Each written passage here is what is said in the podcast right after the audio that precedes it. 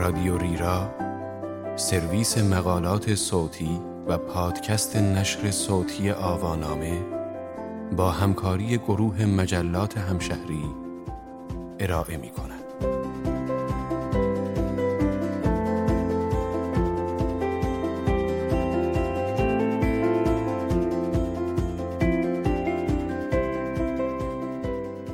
ثروتمند نیکوکار یا شیطان فرشته پوش عنوان یادداشتی است به قلم سلیمان فرهادیان که در شماره 251 همشهری دانستنی ها در نیمه دوم شهریور 1399 چاپ شده است. من هانیه حسینی هستم.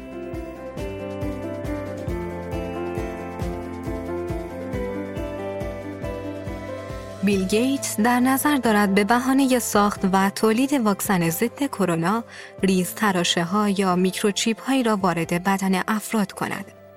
با این ریز تراشه ها که بر پایه فناوری سری جدید ساخته می شوند، می توان تمام فعالیت های ذهنی افراد را زیر نظر گرفت و آنها را به مقامات گزارش کرد. با این ریز تراشه ها می توان افکار خاصی را که مد نظر صاحبان قدرت است در مغز گیرنده های این واکسن ها القا کرد. علاوه بر این می توان فعالیت های وی را مانند گفتگو با دیگران یا مکان هایی که فرد در آنجا حضور دارد یا رفت و آمد می کند کنترل کرد و بدون آنکه خودش یا اطرافیانش متوجه شوند او را در اختیار گرفت و وادار به انجام فعالیت هایی در راستای اهداف خود کرد. در صورتی که کسی از دستورها یا اهداف صاحبان قدرت سرپیچی کرد، می‌توان از راه دور او را از بین برد. از آنجا که این ریز تراشه ها غیر قابل ردیابی هستند، نمی‌توان پی برد که چه کسی و چگونه وی را به قتل رسانده است. هدف اصلی و در حقیقت تومه اصلی این توطعه اقشار نابرخوردار جامعه هستند که از آنها با عنوان 15 درصد فقیر یاد می شود. بیل گیتس در نظر دارد با نقاب نودوستی و حمایت از فقرا این واکسن را به آنها تزریق کند تا هر زمانی که خواست آنها را حذف کند.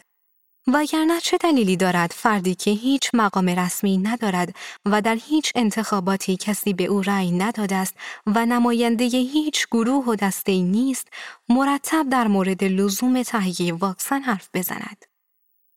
ویروس کرونا در اصل ساخته بیل گیتس و دیگر افراد متنفذ و قدرتمند غرب است تا با ساخت و تولید واکسن این بیماری هم بر ثروت خود بیافزایند و هم افکار افراد را در اختیار بگیرند. اگر به سخنرانی وی در تد یا دیگر مجامع دقت کنیم به اهداف شوم او پی می‌بریم. بیل گیتس می‌خواهد جمعیت سربار جامعه جهانی را همان 15 درصد فقیر جامعه که وی در ظاهر سنگشان را به سینه می‌زند هدف قرار دهد و با تزریق واکسن تراشدار آنها را حذف کند و باعث کاهش جمعیت فزایندی جهان شود. بیل گیتس خیر و صلاح ما را نمی‌خواهد به همین دلیل ما هیچ وقت از واکسنی که بیل گیتس تولید کند یا آن را تبلیغ و مصرف آن را تشویق کند استفاده نمی کنیم. ما بیدار شده ایم. آنچه شنیدید خلاصه ای بود از نظر بعضی افراد درباره های بیل گیتس در زمینه کاهش سرایت بیماری کرونا و اتخاذ راهکاری برای کاهش مرگ و میر در اثر این بیماری. البته همانطور که در این متن شنیدید، این روی کرد به فعالیت های گیتس به شدت همراه با شک و تردید و البته در برخی موارد همراه با اتهام است. از زمانی که ویروس کرونا افراد زیادی را بیمار کرد و باعث جان باختن صدها هزار نفر در سراسر جهان شد، بسیاری از دانشگاه ها، مؤسسه های پژوهشی و همچنین شرکت های داروسازی به فکر ساخت واکسنی برای این ویروس افتادند. البته همان گونه که انتظار می رفت، ساخت این واکسن نیازمند پژوهش های گسترده و البته سرمایه بسیار است. در این بین افراد بسیاری به ویژه آنها که دستی در کار خیر داشتند لزوم حمایت از اقشار ضعیفتر جامعه را که به خدمات بهداشتی دسترسی ندارند یادآور شدند به ویژه در مورد واکسن کرونا که همکنون مراحل تحقیق و پژوهش پیش از تولید را طی می کند و به احتمال بسیار گران قیمت خواهد بود. اما در این بین بعضی افراد با این استدلال که ثروتمندان به فکر سلامتی و بیماری ما نیستند و به فکر انباشت ثروت خود هستند نیت آنها را زیر سوال برده و در خیرخواهی آنها شک کردند.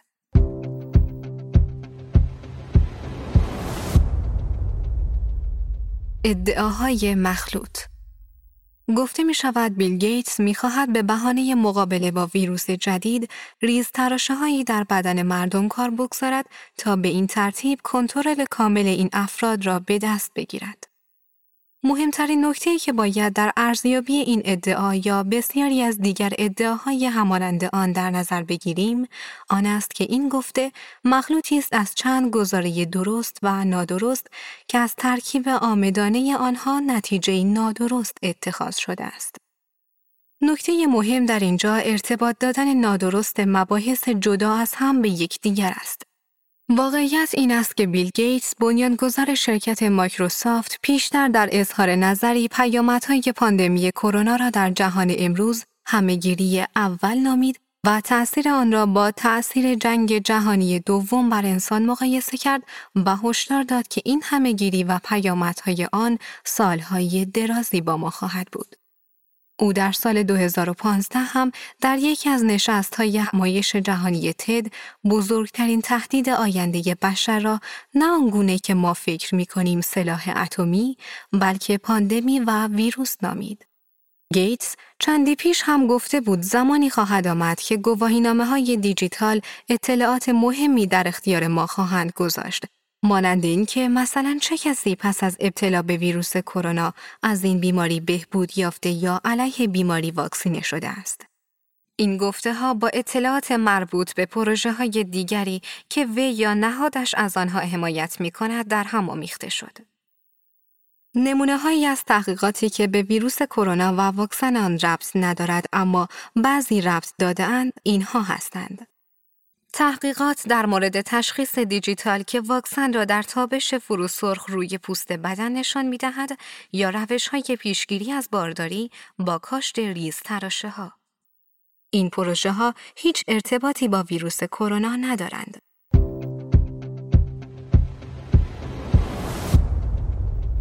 چند استدلال منطقی به چند دلیل نمی‌توان به این گونه تئوری های بیپشتوانه توجه کرد.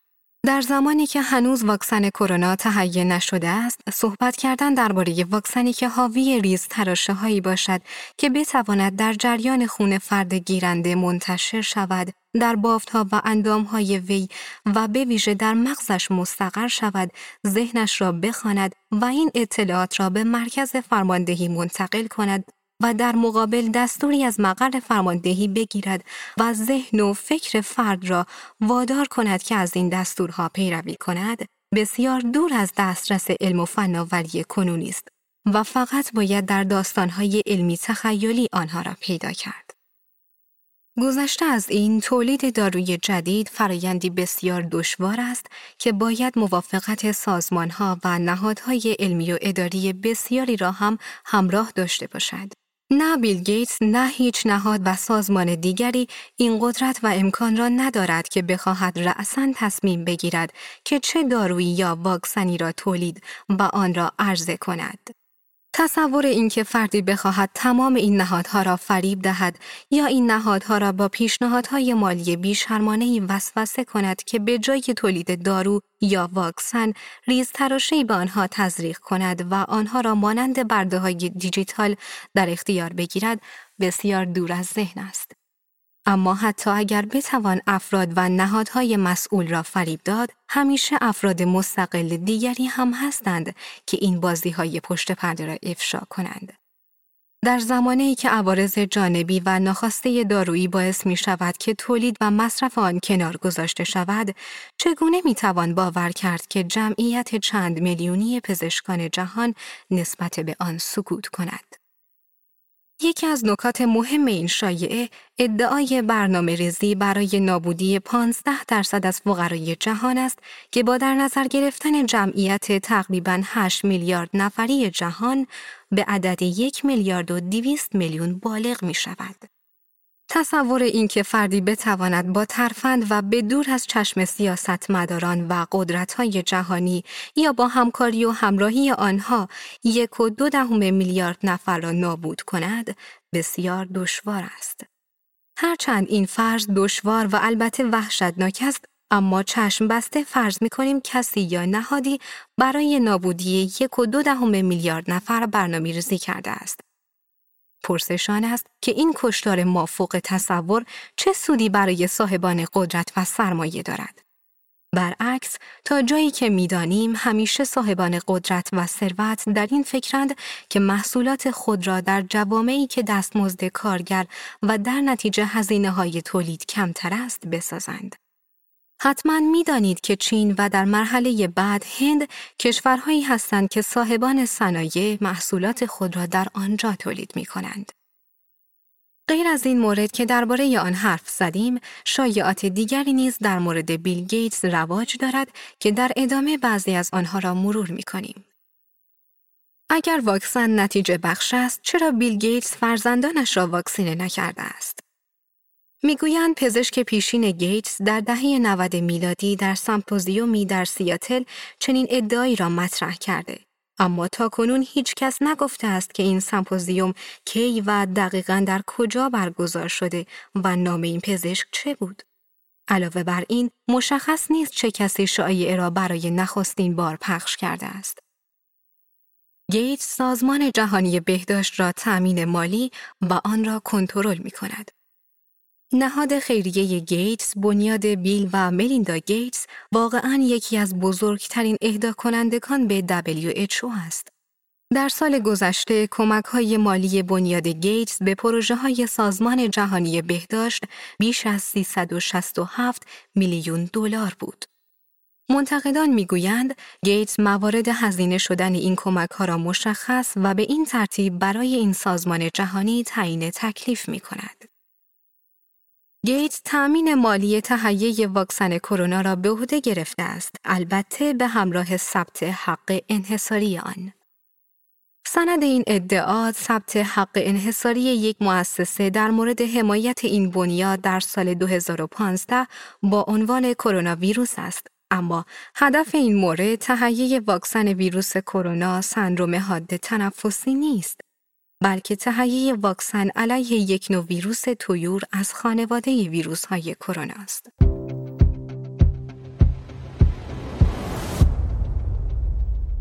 شایع سازان چین و آمریکا البته شایع پردازی در مورد کرونا به همین جا ختم نمی شود.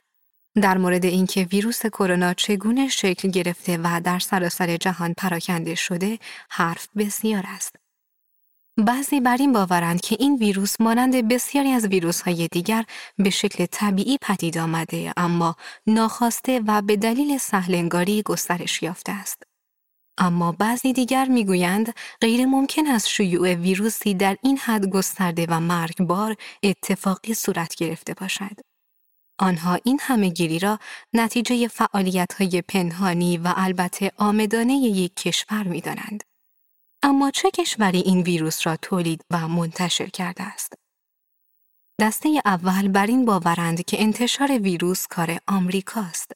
چون آمریکا در دهه های اخیر قدرت اول سیاسی، نظامی و اقتصادی جهان بوده، اما طی سالهای اخیر چین به عنوان قدرتی نوظهور خیلی سریع پیشرفت کرده و نشان داده که رقیب آمریکاست و همکنون دومین قدرت اقتصادی جهان است و در نظر دارد در دهه های آینده خود را تا سطح اولین قدرت جهان بالا بکشد.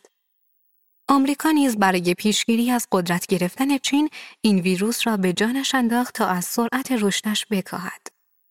به بیان دیگر هدف آمریکا از انتشار این ویروس به زانو آوردن چین بود. در مقابل دسته دوم می‌گویند که انتشار این ویروس کار خود چین است. اما چرا چین این گونه بیمهابا به خودش آسیب می‌زند؟ آنها می‌گویند در سالهای اخیر جنگ تجاری تمام ایاری بین آمریکا و چین در گرفته و چین برای برنده شدن در این جنگ ویروسی را در جهان منتشر کرده تا موجب رکود اقتصادی گسترده شود و بتواند قدرتش را افزایش دهد. در سالهای گذشته بسیاری از سرمایه گذاران غربی شرکت بزرگی را در چین راه اندازی کرده بودند. پس از انتشار ویروس کرونا، ارزش سهام این شرکت ها و البته دیگر شرکت های بین المللی به شدت کاهش یافت و چین توانست با اتکا به ثروتش این شرکت ها را بخرد و تصاحب کند. به بیان دیگر هدف چین از انتشار ویروس سلطه بر بازارهای جهانی بود. در هر دو سناریو ادعاهایی مطرح می شود بدون اینکه دلیل یا شاهد و مدرکی برای اثبات آن عرضه شود. ادعاهای بی اثبات هم معمولا ارزش و اعتبار چندانی ندارند.